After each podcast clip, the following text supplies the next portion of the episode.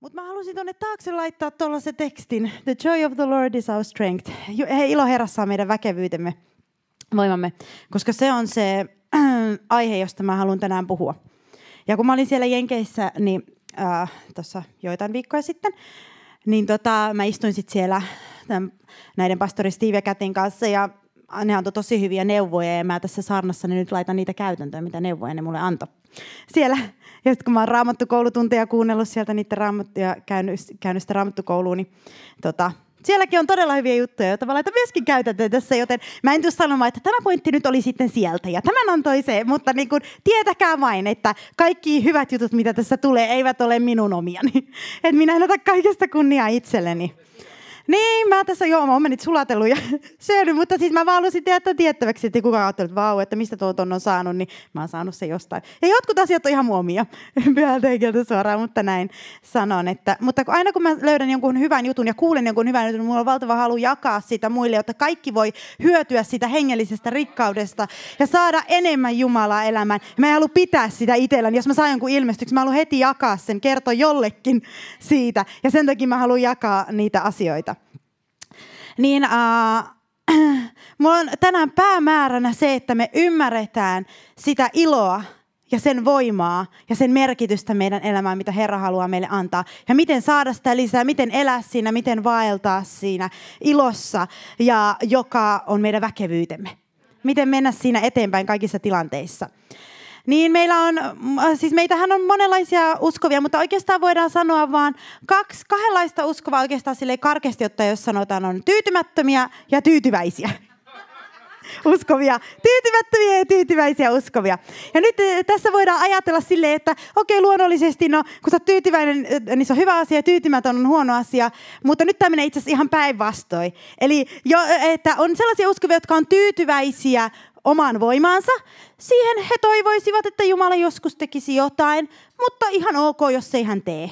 Mä selviän ihan okosti vaan perus Suomen kansalaisena, perus tässä elämässä, siinä elinkaaressa, joka meille on määrätty, syntyminen, opiskeleminen, työn tekeminen, ehkä perhe, suku ja sitten vanhuuteen. Niin mä menen tässä nätisti ja jos Jumala antaisi läpimurtoa, se olisi tosi kiva, mutta se ei ole ihan välttämätöntä mun elämälle. Tyytyväisiä. Täällä, tässä, tämä voidaan myös ottaa toisinpäin, mutta mä nyt otin tänne näin päin. Ja sitten on tyytymättömiä uskovia, jotka ajattelevat, että mä en halua vaan sitä. Mä en halua vaan sitä, mä haluan nähdä Jumalan voimaa mun elämässä. Mä haluan nähdä jotain enemmän kuin vaan sitä peruskaarta mun elämässäni. Mä haluan nähdä jotain enemmän. Mä haluaisin nähdä edes yhden kerran, että taivas ihan konkreettisesti puuttuu mun elämän asioin. Taivas ihan konkreettisesti tekee jotain mun elämässä. Taivas jotenkin muuttaa olosuhteet. Mä voisin sanoa, että tämä oli jotain yliluonnollista.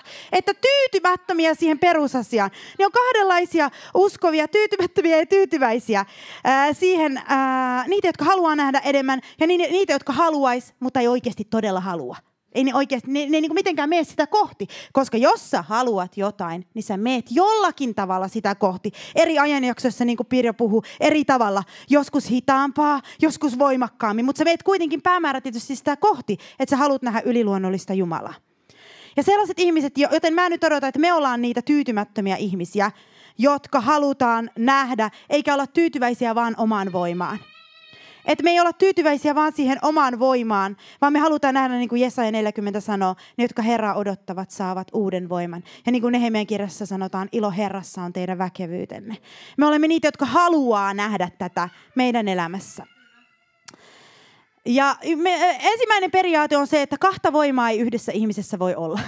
Voi olla vain yksi voima, joka toimii voimakkaasti.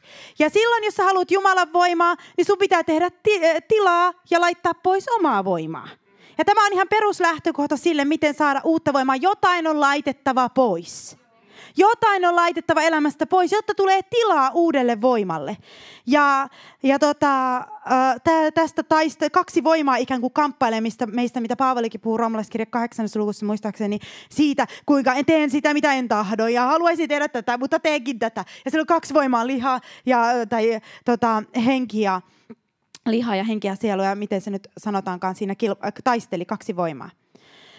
Okei, mutta täällä Nehemian kirjassa joka Nehemien kirjassa kerrotaan tarina temppelistä, ja kerrotaan tarina Jerusalemista, kerrotaan tarina muurin rakentamisesta, kerrotaan tarina kansasta, joka tuli pakkosiirtolaisuudesta takaisin. Tämä on Nehemia 8. Se oli noin vuosi, kun milloin tämä tapahtui, tämä Nehemia 8, niin se oli vuo, noin vuosi 445, noin, suurin piirtein siellä main. Ja kansa oli joutunut synnin takia pakkosiirtolaisuuteen, te tiedätte. Heidät oli viety pois sinne Babyloniaan ja pakkosiirtolaisuuteen. Ja sitten ihmeellisesti Jumala alkoi heitä tuoda sieltä pois. Ihmeellisesti hän alkoi tuoda sieltä pois yhden joukon ja toisen joukon ja kolmannen joukon. Serupaabeli sieltä tuli ja Esra tuli sieltä ja Nehemia tuli sieltä. Ja kansa lähti tulemaan takaisin ihmeellisesti sen kuninkaan käskystä rakentamaan ensin temppeli ja sitten muurit. Ja tässäkin on niin syvä hengellinen totuus. Ensin temppeli ja sitten se näkyvä muuri. Kuinka usein mekin uskovina lähdetään toisinpäin. Ensin muurit, ensin kaikki näkyvä, ensin kaikki suuri ja sisällä ei ole temppeliä. Ja kuinka he ymmärsivät, ensimmäisenä temppeli, jotta Jumalan suosio olisi kaiken muunkin yllä, mitä tehdään. Niin ensimmäisenä sydän, Jumalan palvonta, Jumalan läsnäolo, Jumalan asiat ensimmäisenä, temppeli ensin. Ja niinpä he teki sen temppelin ja he sai sen rakennettua. Ja sitten oli aikaa äh, rakentaa sitten äh, muurit, muurit siihen äh, kaupungille. Ja he sai rakennettua sen muurin. Ja tässä oli tilanne tässä Esra 8 se, että muuri oli saatu rakennettua. Tobi, Tobiakset ja Sanballit oli saatu voitettua. Kansa oli, kansa oli asutettu kaupunkeihinsa Jerusalemiin ja ö, ympärille, ja muuri oli rakennettu, ja oli päässyt pois siitä pakkosiirtolaisuudesta. Ja oltiin aloittamassa juhlimaan lehtimaja juhlaa ensimmäistä kertaa Joosuan aikojen jälkeen. Ja he oli selvinnyt siitä vankeuden ajasta. Ja nyt sitten Esra keräs koko kansan tässä kahdeksannessa luvussa. Silloin koko kansa kokoontui yhtenä miehenä vesiportin edustalle olevalle aukiolla.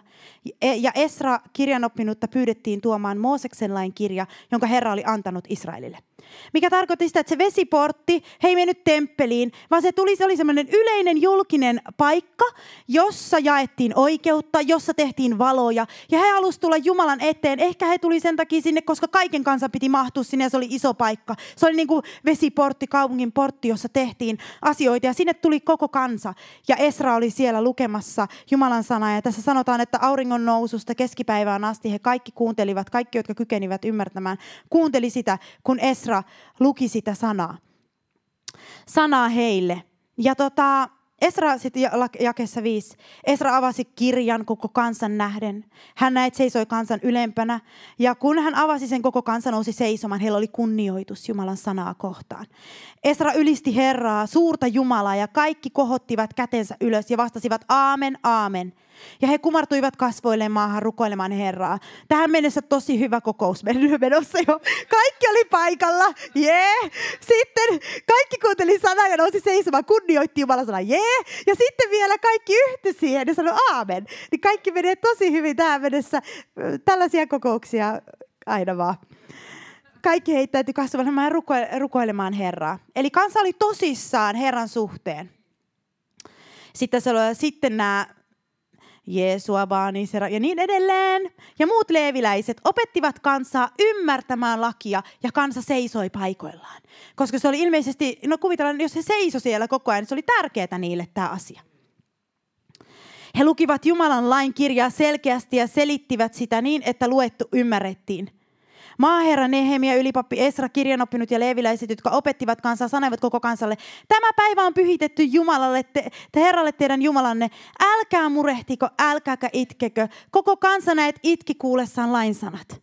Ja se reaktio, mikä niille varmaan tuli, kun ne kuuli, mitä siinä laissa kerrottiin, että tossa me tehtiin väärin. Ja tossakin me tehtiin väärin. Ja luonnollinen reaktio, että nyt me tajutaan, minkä takia me jouduttiin pois. Nyt me tajutaan, minkä takia tapahtutaan. Tässäkin me tehtiin väärin ja totuus tuli niitä kohti. Siinä kun ne maassa makas tai seisoi. Totuus tuli heitä kohti. Heidän luonnollinen reaktionsa olisi, että nyt me itketään, koska asiat on niin huonosti. Salomon temppeli tuhottu, niin kuin aiemmin Esran kirjassa, kun rakennettiin temppeli, niin kaikki, jotka oli nähnyt sen Salomon temppelin, niin ne itki, kun ne näki varmasti, että tämä ei ole niin mahtava kuin se Salomon temppeli. Ja ne nuoremmat taas nauro ja iloitsi, koska temppeli oli pystyssä ja siellä oli itku ja naurun ääntä.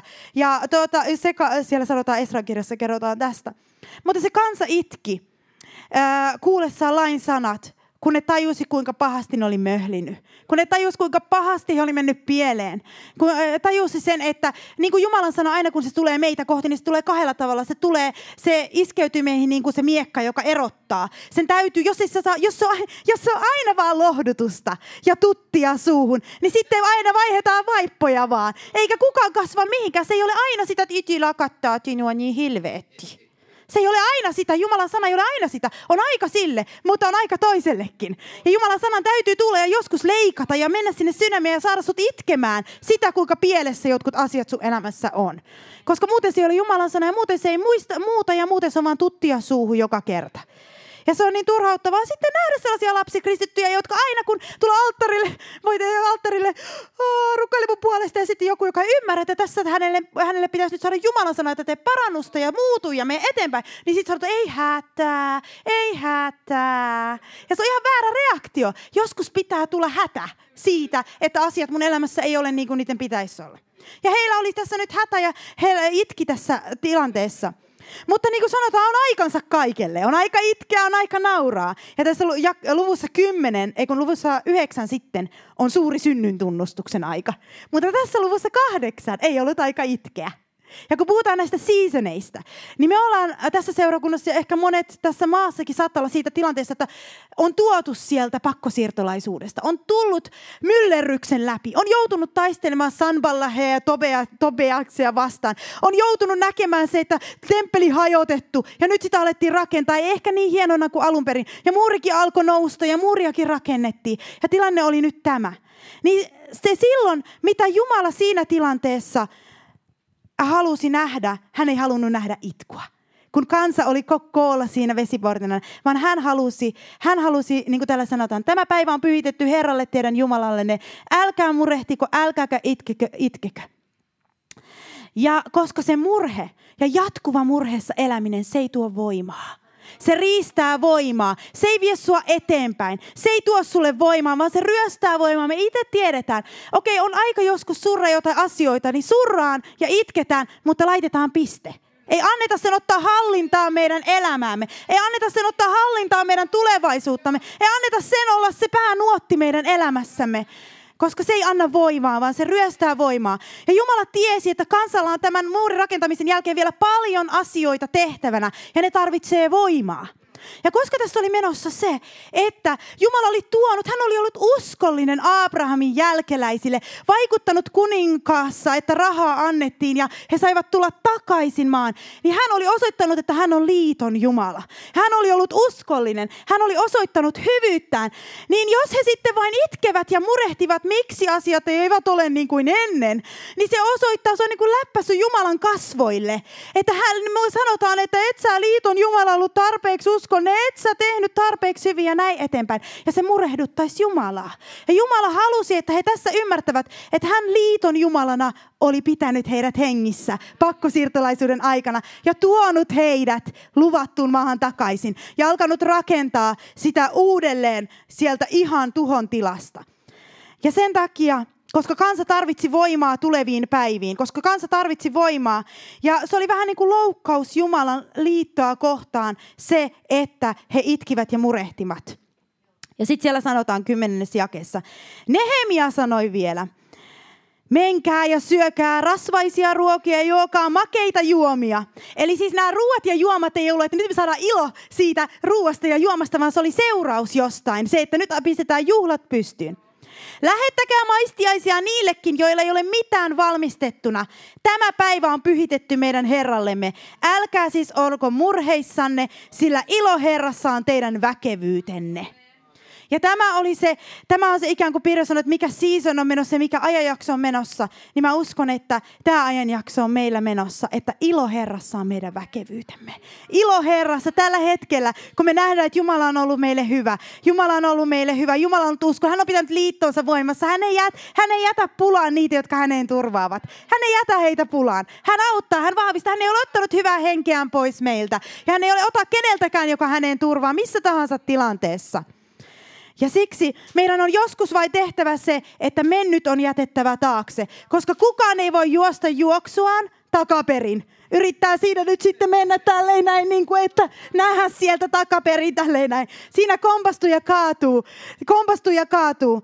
Ka- ka- joskus vaan niin kuin on jätettävä taakse. Taakse mentävä eteenpäin, yritettävä Ei voi katsetta katsoa sinne menneeseen ja yrittää juosta eteenpäin.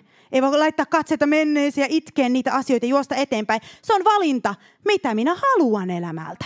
Haluanko minä uutta ja elämää, tulevaisuutta ja toivoa, Jumala antaa, vaikka katselenko minä vaan sitä mennyttä. Toisilla se on raskas, toisilla se on kevyt. Joku voi sanoa, eihän sulla paljon mitään tuolla menneisyydessä. Niin mä voin sanoa, että kyllä jotain tässä on menneisyydessä, että voisit kertoa. Että kyllä siellä on paljon mihin kattella.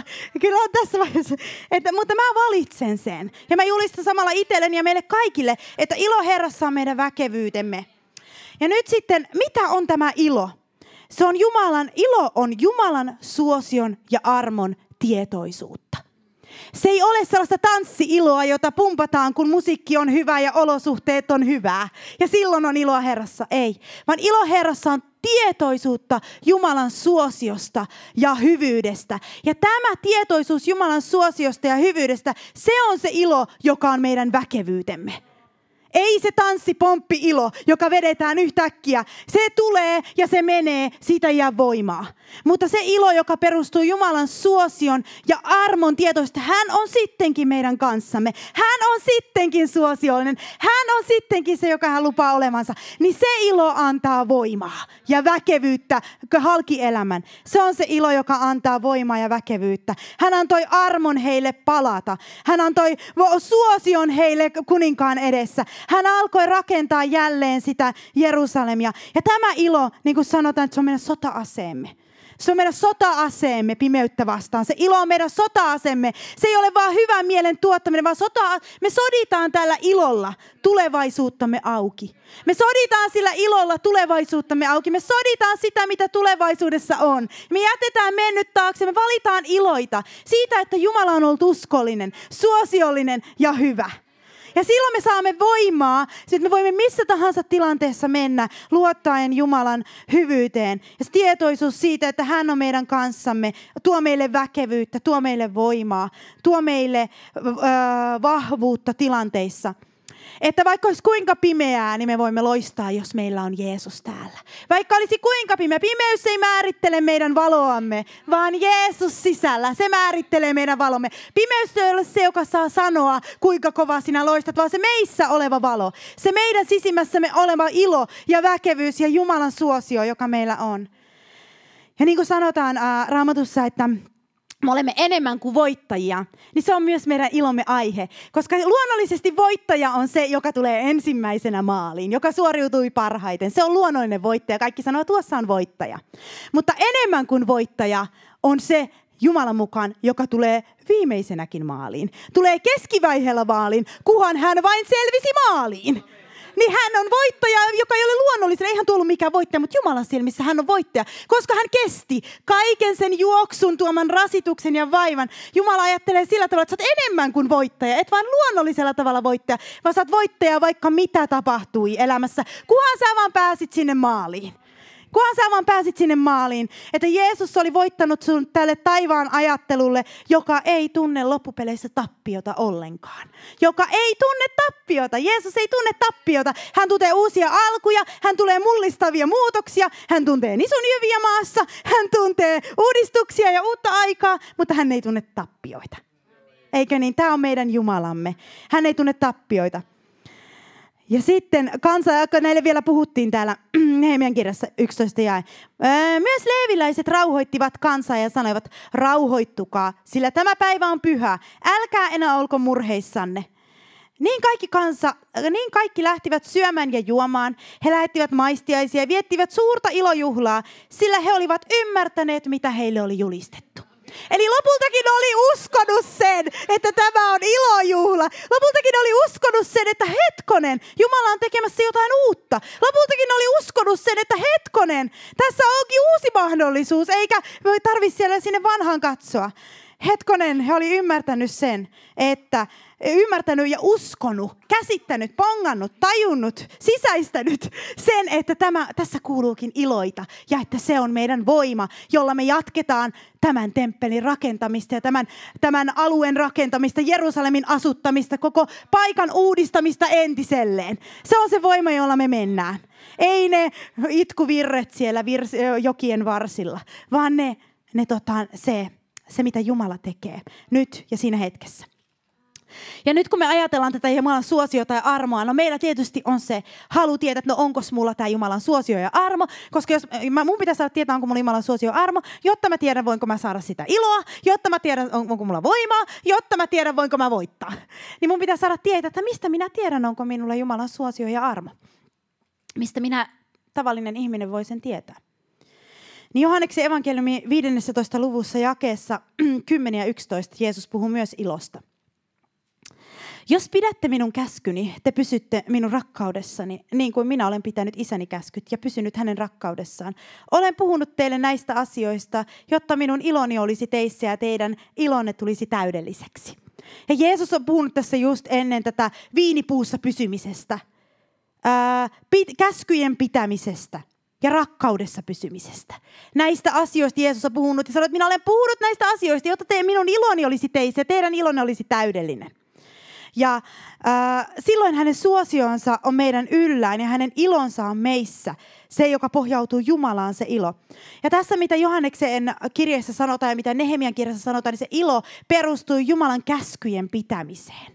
Se ilo perustui siellä Jumalan sanan kunnioittamiseen, käskyjen pitämiseen, kuuliaisuuteen sille sanalle, että he olivat tulleet ja alkaneet rakentaa ja tehdä. Ja samoin tässä Johanneksen äh, evankeliumin jutussa puhutaan myös sellaisesta, kun me monesti ajatellaan, että se Jumalan käskyjen pitäminen on sitä, että nyt kymmenen käskyä, kaikki käskyt, mitä mä vaan löydän sieltä, että mä pidän ne käskyt. Mutta mitä tässä Johanneksen evankeliumin 14. ja 15. luvussa puhutaan, josta Jeesus, johon Jeesus viittaa, että olen puhunut teille näistä asioista, jotta teidän, minun iloni olisi teissä ja teidän ilonne olisi täydellinen. Niin siellä, mistä, minkälaisesta käskyjen pitämisestä hän puhuu? Hän puhuu siitä, ää, täällä Johannes 14 ja 15 sanoo, jos te rakastatte minua, te pidätte minun käskyni. Ja sitä ennen mä luen muutamia jakeita, jotta me saadaan ymmärrys siitä, mitä nämä käskyt ovat. Etkö usko, että minä olen isässä, ja 14 luku ja 10. Etkö usko, että minä olen isässä ja isä on minussa?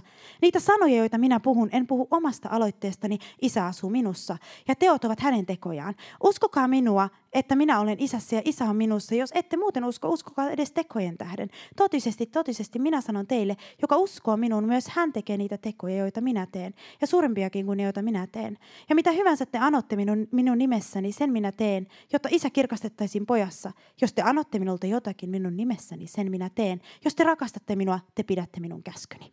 Ja nyt mistä Jeesus puhuu? Se puhuu suuremmista teoista, isässä pysymisestä, se puhuu jostain sellaisesta, niin mun on vaikea kuvitella, että Jeesus meni mm, usein yöllä sinne vuorelle, istui sinne kivelle, ja sitten isä tuli sinne, tässä on kolmas ja neljäs Mooseksen kirja, alappas poika tankata. Ja pidän nämä käskyt nyt, kun menet alas tuolta vuorelta. Niin tässä puhutaan sitä, hän sai isältä jotain käskyjä, isältä jotain ohjeita, ja hän piti ne käskyt. Tässä kohdassa, missä sanotaan, että jos te rakastatte minua, te pidätte minun käskyni, niin siinä ei puhuta lain moraalisista käskyistä. Vaan siinä puhutaan niistä käskyistä, joita sä kuulet pyhältä hengeltä. Spesifeitä käskyjä sun vuorokaudellesi, sun ohjeita sun elämääsi. Sitä, mitä pyhä henki sulle puhuu, joka on aina linjassa kirjoitetun sanan kanssa – totta kai, mutta vapauden hengessä, jota hän sulle vuorella kertoo, jotta sä voit tehdä niitä suurempia tekoja, joita hän haluaa sinun tekemään. Ja jos, jos te, niin kuin Jeesus sanoi vähän sen, minä olen menossa isän luokse. Minä pysyin isässä, pidin ne sanat, joita hän vuorella minulle yksinäisyydessä sanoi, ja menin seuraavana päivänä ja tein ne asiat. Ja minä pyydän teitä, koska minä olen nyt lähdössä pois, että kuunnelkaa näitä minun vinkkejäni, ohjeitani, mitä minä sanon sanon teille ja tehkää niiden mukaan. Olkaa korva auki taivas ja kuunnelkaa niitä käskyjä, joita minä teille annan. Pieniä ja suuria asioita. Niitä käskyjä, joita isä minulle antoi ja minä kuuntelin ja tein ja tein suurempia, suuria tekoja. Jos te kuuntelette minua ja minun ohjeitani, niin te, te myös teette suurempia tekoja. Ja nämä oli se käskyt, jotka sai aikaan, että Jeesus kantoi hedelmää. Se ei ollut lain moraalista, keitä, tai se ei ollut, se ei ollut tällaista, että Yksi, kaksi, kolme. Yksi, kaksi, kolme. Pelasta sieluja, paranna sairaita, auta leskiä ja orpoja. Pelasta sieluja, paranna sairaita, auta leskiä ja orpoja. Tälleen näin, herätä kuolleita, muuta vesi viiniksi ja katso tuota sokeaakin. Joo, okei, okay, tällaista näin. Se ei ollut tällaista, niin kuin Jeesus, tuli vuorelta, että se ei ollut, että minun iloni olisi teissä. Ja te olisitte, teidän ilon olisi täydellinen, se ei ollut tällaista. Vaan se on niitä spesifejä sellaisia kehoituksia, ohjeistuksia, joita hän antaa meille. Ja niin Jeesus sanoi meille, jos te rakastatte minua, te pidätte minun käskyni. Eli nämä käskyt, te teette, mitä minä käsken teidän tehdä. Spesifisti, mitä minä puhun teille niitä käskyjä. Ja sitten Jeesus sanoi vielä tässä näin.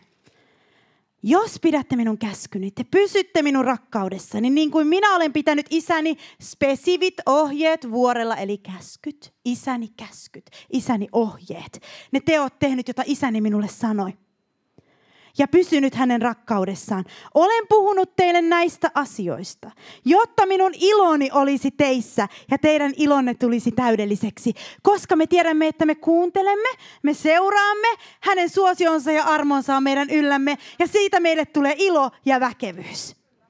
Ja näin ollen, kuinka tärkeää onkaan, sitä, että me emme, niin kuin Jeesuskaan ei osoittanut rakkauttaan isälle seuraamalla moraalisia opetuksia tai jotain teologiaa. Kuka vaan voi tehdä sellaista. Mutta sellainen, joka rakastaa Jumalaa, se kuuntelee hänen ääntään ja pyrkii tekemään sen mukaan. Tulee se sanan kautta, tulee se kuiskauksena, tulee se toisten ihmisten kautta. Miten ikinä se tulee, mutta hänen lampaansa tunnistavat sen äänen. Me tunnistamme sen äänen, jos me olemme hänen lampaita. Me tiedämme, milloin isä puhuu meille jotain ja milloin puhuu sitten joku muu. Me, tuo, me tiedämme, että seuratkaa niitä vinkkejä. Seura, että me seuraisimme niitä vinkkejä. Ja siksi ne teot, ja ne asiat, joita meidän kuuluu elämässä tehdä, ne on linkitetty sinne, siihen läheiseen suhteuteen, ku, suhteeseen, kuuntelusuhteeseen isän kanssa. Kuuntelusuhteeseen hänen kanssaan. Kuunnellaan isä puhe, isän puhetta ja tehdään. Ja kaikki se, mitä isä puhuu meille, se pitää yhtä. Me voimme aina tarkistaa, jos olemme epävarmoja. Oliko tuo, mitä kuulin Jumalalta? Niin onneksi meillä on tämä. Ja me voimme aina tarkistaa, pitääkö se yhtä tämän käskyn kanssa ja tämän sanan kanssa. Mutta vapauden hengessä, me emme mene koskaan vastaan tätä sanaa, mutta vapauden hengessä, vapauden hengessä. Ja jos me halutaan tehdä niitä väkeviä, väkevämpiä tekoja, jos me halutaan sitä suosiota, niin meidän täytyy kuunnella ja elää lähellä isää. Ja me saadaan hänen armoaan ja suosiotaan, ja silloin me saadaan hänen iloaan, iloa, joka perustuu siihen, että hän on meidän kanssamme. Hän on meidän kanssamme. Hän on, hän on meille suosiollinen, koska hän ei ole sallinut meidän tuhoutua ja menettää hänen henkeään. Koska hän ei ole sallinut. Se on merkki siitä. Ja niin kuin David, Davidilla oli valtava huoli tästä asiasta silloin, kun hän teki sen synnin Batseban kanssa. Psalmi 51. Hän oli tajunnut tämän ilon ja pyhän hengen. Monet uskovat eivät edes tajua, että voi menettää pyhän hengen suosion. Ja siksi ollaan niin varomattomia siitä, mitä tehdään. David sanoi psalmi 51.12. Jumala, luo minun puhdas sydän ja uudista vahvaksi henki minun sisimmässäni. Älä heitä minua pois kasvojesi edestä, äläkä ota minulta pois pyhää henkeäsi. Anna minun jälleen pelastuksesi ilo ja tuo minua autuute, autuuden, alttiuden hengellä. Joten Davidille se ilo oli tärkeä, koska hän tiesi, että jos hänellä on Jumalan suosio, jos hänellä on Jumalan läsnäolo, jos hänellä on Jumalan armo, niin hänellä on ilo ja se on voimaa. Se on voimaa kaikissa tilanteissa, kaikissa tilanteissa. Ja sitten Raamatussa sanotaan siellä, mä en käännä nyt sinne, mutta ensimmäisessä Samuelin kerrassa luku 30 ja 6 sanotaan, että kun kaikki ne Daavidin tyypit, muistaakseni se oli se tilanne, kun ää, ne vaimot oli ryöstetty. Ja ne tuli ne miehet sinne kun kivittää Daavidin, koska ne oli ollut Daavidin kanssa sotaretkellä. Vaimot oli ryöstetty ja nyt ne kivittää Daavidin ja Raamatussa sanotaan, että David, ää, David ähm, rohkaisi itsensä Herrassa, näin se meni. David rohkaisi mielensä Herrassa. Niin miten se alkukielessä paremmin menee, ei sitä, että no niin David, rohkaisepas, yritäpäs nyt tsempata itseäsi jotenkin siinä, niin kuin, otapas itseäsi henkseleistä kiinni ja vahvistapas nyt itseäsi siinä omassa voimassasi, Herras, Herra on suuri ja ala julistaa tälle. Ei, vaan David löysi rohkeuden Herrasta Jumalastaan. Hän löysi rohkeuden sieltä läheisestä kammiosta, sieltä läsnäolosta, sieltä salaisesta piilopaikasta, siitä suosiosta, joka hänellä oli Jumalan edessä. Hän löysi rohkeuden Herrasta Jumalastaan, eikä nostellut itseään ylös omalla voimalla, vaan sai sen ilon Herralta. Sai siitä, että sä oot ollut tähän asti mun kanssa. Sun suosiosi on mun yllä. Mä pidän, on pitänyt kaikki sun käskys, mitä sä oot mulle sanonut. Tieten tahtojen en ole mennyt sun sanojasi vastaan, mitä sä oot mulle puhunut. Sun suosiosi on mun yllä. Mun yllä uskossa mä otan vastaan ja mä saan ammentaa ilon lähteestä. Ja tämä on se, tämä on se mikä, kun puhutaan, että ilo Herrassa on meidän väkevyytemme. Koska me voidaan pomppia ja tanssia ja hyppiä ja vetää sellaista humppailoa, kun on sopivat äh, vehkeet ympärillä. sopivat kaikki olosuhteet. Mutta se ei jää se ilo meihin. Koska sen ilon kuuluu kantaa meitä kaikissa tilanteissa ja olla meidän voimamme, väkevyytemme, sen ilon meidän sisimmässämme. Ja tämän tiesi myös Paavali. Paavali tiesi siellä Filipp- Filippiläiskirjeessä vankilassa, istuessaan, muistaakseni se on vankilassa, missä oli Filippiläiskirja 4. ja siellä sanotaan nämä sanat ilosta. Kyllä mä varmaan muistaisinkin, mutta käännetäänpäs nyt sinne. Tuolla. Filippiläis 4.4. Iloitkaa aina Herrassa. Vieläkin minä sanon iloitkaa. Ja Paavalikin soti näin tällä ilolla. Hän soti sillä ilolla – että tuleva, niin kuin mä sanoin, tulevaisuutta auki. Hän soti sillä ilolla, koska jos meillä on se ilo ja se voima, niin me olemme loppupeleissä voittamattomia. Me olemme voittamattomia Kristuksessa, jos me tiedämme, että hän on meidän kanssamme, hänen suosionsa meidän päällämme. Niin, niin meillä on sitä iloa ja me, meillä on sitä voimaa ja meillä on sitä väkevyyttä kaikissa tilanteissa. Ja hyvä testi aina silloin, kun miettii, että onkohan tämä Jumalasta, onkohan tämä henki Jumalasta, onkohan tämä ajattelu Jumalasta, on mennä roomalaiskirjeen 14. lukuun ja jakeeseen 17 ja tarkistaa, mitä Jumalan valtakunta on. Tarkistaa, mitä Jumalan valtakunta todellisuudessa on, koska meitä voidaan johtaa kaikenlaiseen harhaan. Sillä Jumalan valtakunta ei ole syömistä ja juomista, vaan vanhurskautta, rauhaa ja iloa pyhässä hengessä. Joten aina kun sä kuuntelet jotain, joku ihminen puhuu sulle kauhean innoissaan, tuleeko sulla vanhuskautta, iloa ja rauhaa? Tuleeko sulla sitä vanhuskauskelvollisuutta Jumalalle, sitä, että sä koet ö, olevasi häntä lähellä, hänen kanssa keskusteluyhteydessä, hänen lähellään? Tuleeko sulle sitä? Sitten rauhaa, eli että sulle ei tule sotaa, sisimmässä minkään aatteen puolesta, minkään ihmisen puolesta, minkään asian puolesta, että sulle sisäistä sotaa jonkun puolesta, vaan siellä on rauha. Siellä on sisällä rauha. Ainoa asia, minkä puolesta meidän kuuluu sotia, on, että me pystytään pitämään yllä vanhuskautta, iloa ja rauhaa. Mutta ei minkään muun aatteen, minkään muun sellaisen niin kuin asian puolesta, vaan vanhuskauden, ilon ja rauhan säilyttämisen puolesta. Ja silloin meidän joskus on konfrontoitava vähän uskonnollisuutta, koska se ryöstää sitä. Nimenomaan on tämän perässä, koska tämä on Jumalan valtakunta ja se haluaa tuhota Jumalan valtakuntaa, niin se lähtee vanhuskauden, ilon ja rauhan perään. Se lähtee heti. Niin ähm, se, ta, äh, se sota, mikä meillä kuuluu kuuluu olla, on pitää yllä vanhurskaus, ilo ja rauha, tai rauha ja ilo. Eikä mitään so- sotia minkään muun asian puolesta. Koska ne on turhia. Turhia sotia. Turhia ristiretkiä. Mutta vanhuskauden rauhan ja ilon säilyttäminen, se on se ainoa sota, jos, mitä meidän kuuluu taistella. Ja se on se ainoa sota, jota mä haluan ainakin taistella tästä eteenpäin. Pyhässä hengessä iloa Pyhässä hengessä vanhuskautta. Pyhässä hengessä rauhaa. Pyhässä hengessä. Ja se on myöskin se ilo, se on meidän uskomme osoitusta. Me osoitamme sillä meidän uskoamme Jumalaan. Me osoitamme sillä sitä, että hän on suurempi.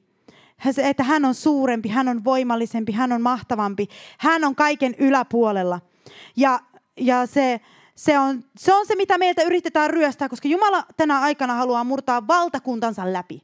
Ei meidän yksilökutsuja, ei meidän yksilösuunnitelmia, ei meidän hyviä ideoita, vaan valtakuntansa läpi. Ja se on vanhuskautta, rauhaa ja iloa. Että se, kun se huokuu ihmisestä, niin silloin sillä on valtakuntaa hänen elämässään. Mutta jos huokuu jotain muuta, niin vaikka se olisi kuinka innostava ihminen ja mahtava ihminen, niin siellä ei ole vanhuskautta, rauhaa ja iloa, joten siellä ei ole valtakuntaa. Ja me, me, tänä aikana on niin paljon lahjakkaita ihmisiä. Niin paljon mm, uh, voidaan käyttää mediaa ynnä muuta tekemään tosi vetoavia juttuja. Mutta tarkistetaan aina, onko siinä valtakunta mukana ja seurataan sitä valtakunnan hedelmää, koska se saa aikaan meissä, kun me kuunnellaan sitä, halua olla Jumalan mielen mukaisia. Lähestyä Jumalaa, olla puhtaampia, halua hänelle kelvollisia.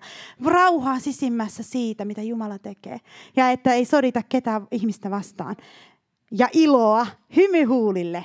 Vaikka, niin kuin nämäkin itki, nämä kun niin kuin sana tulee joskus, niin siinä on aina kaksoisvaikutus. Sä itket toisaalta, mutta toisaalta tiedät, kun sä teet parannuksen, niin tulee valtava ilo ja rauha. Ja sä tiedät, että siinä on se tie sinne täydelliseen iloon. Ja, ja se, se ilo kuuluisi olla meillä se nuotti meidän elämässä. Se kuuluisi olla se sisäinen ilo.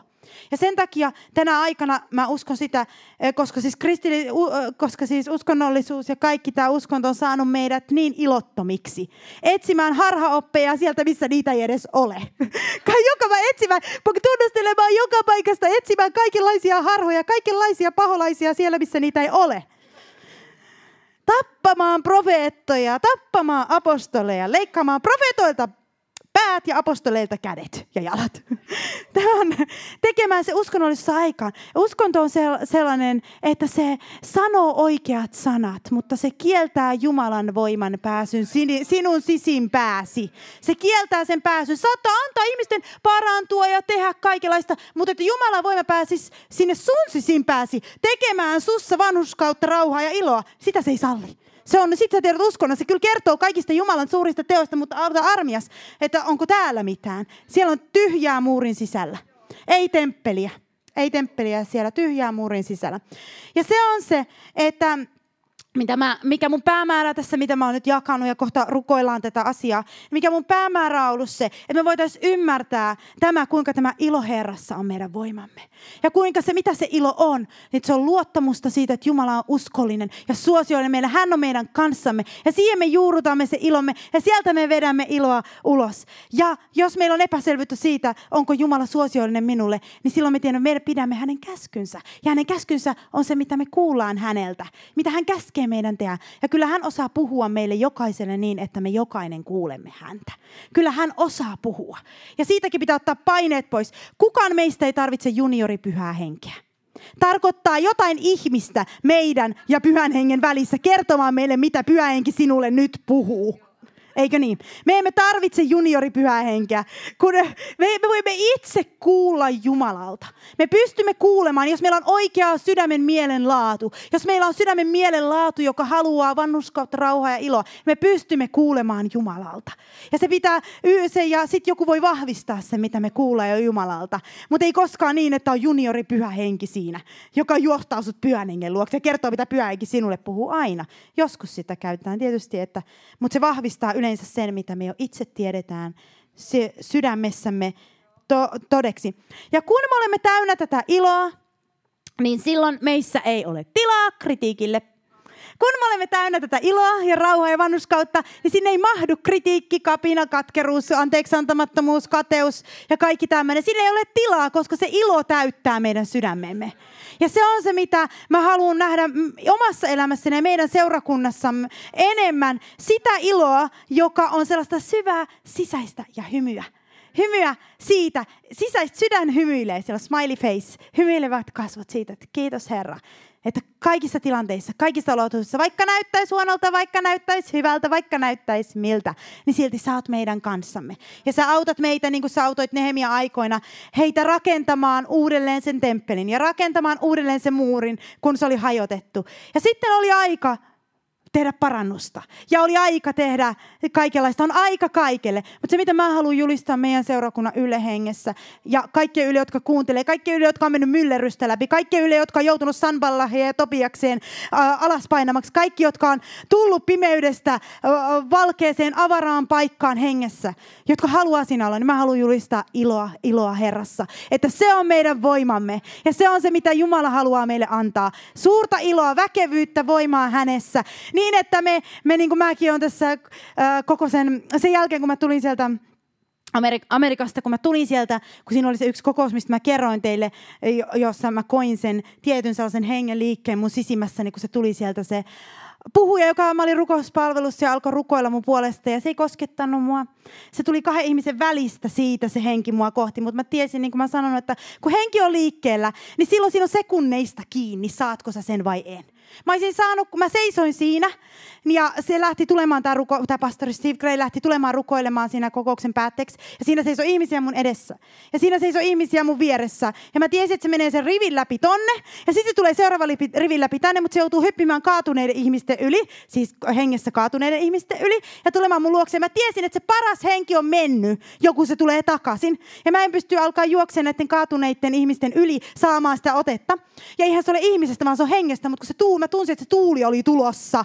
Se tuuli oli tulossa. Niin sitten mä sanoin Herralle, mulla on tasa 15 sekuntia aikaa saada, kun se menee mun ohi. Niin jos mä en saa silloin sitä he, otetta siitä hengestä, koska mä en ota ihmiseltä, vaan hengeltä, mä en tull, niin, niin sit se on mennyt se on niin kuin, että sitten, on, sitten mä voin sanoa bye bye ja katsotaan toisella kertaa sitten seuraavana vuonna ehkä konferenssissa. No niin, niin se lähti tulemaan sieltä ja mä jännitin koko sisimpäni vastaanottamaan. Mä näytin ehkä ihan tavallisesti, mulla oli koko mun, kun mä oon oppinut sen, että siinä pitää murtautua läpi, että saa otteen siitä hengestä. Niin mä jännitin kaiken siitä, niin kuin se oli niin todellinen tilanne. Mä katsoin sitä, nyt se tulee kymmenen, yhdeksän, kahdeksan ja se lähti juoksemaan siitä. Ja mä nappasin ilman, että se ei koskettanut mua. Ja se yliluonnollinen nyrkiisku tuli mun mahaan mahaan. Se tuntui siltä, kun joku olisi iskenyt mua mahaan. Ja mä seisoin siinä silleen, nyt se tuli, en tiedä mitä se tekee, mutta se oli henki. Se ihminen ei koskettanut mua. Mitä tapahtui? Kukaan ei ole koskettanut mua. Jotain tapahtui. Mä seisoin tässä, sitten se tuli uudestaan ja mä ka- ka- lensin sitten maahan, öö, kun se tuli. Mutta sitten mä jälkikäteen on miettinyt, mitäköhän siinä tapahtui. Ja nyt kolme viikkoa siitä mä tajusin, multa vietiin suru pois. Multa vietiin kaikki suru pois siinä yhdessä pyhän hengen iskussa. Ja nyt mä oon tajunnut sen, mä oon vaan autossa lauleskellut, että happy day, it's happy day.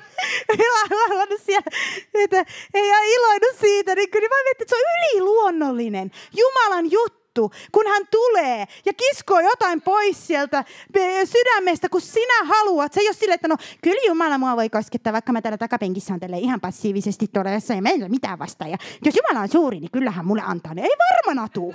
Ei varmana tuu. Mä voin sanoa, että ei varmana tuu. Vaan mäkin jouduin kurottaa, vaikka mä olin siinä toisessa rivissä ottamassa vastaan sitä ja mä olisin voinut odottaa, että no se tulee kuitenkin kohti. Jos Jumala on suuri, kyllähän mulle antaa. Ei. Mä tiesin, että mä en saa mitään. Mä onneksi ymmärrän näitä asioita vähän sen. Mä se ymmärrä. Pitää kurottautua. Pitää olla usko, joka aktivoituu niin kuin se nainen, joka kosketti Jeesuksen viita lievettä. Niin sen takia me voidaan uskossa tässä nyt julistaa sitä, että me ikään kuin, niin kuin halutaan se ilo. Me halutaan se voima. Me halutaan se väkevyys meihin. Me halutaan se. Herra, me oikein ollaan, voidaan nousta ylös. Herra, me oikein ollaan sun edessä tässä. Me halutaan sitä iloa. Me halutaan olla sun edessäsi. Täynnä sun, täynnä sun iloasi. Täynnä vanhurskautta, rauha ja iloa. Isä, me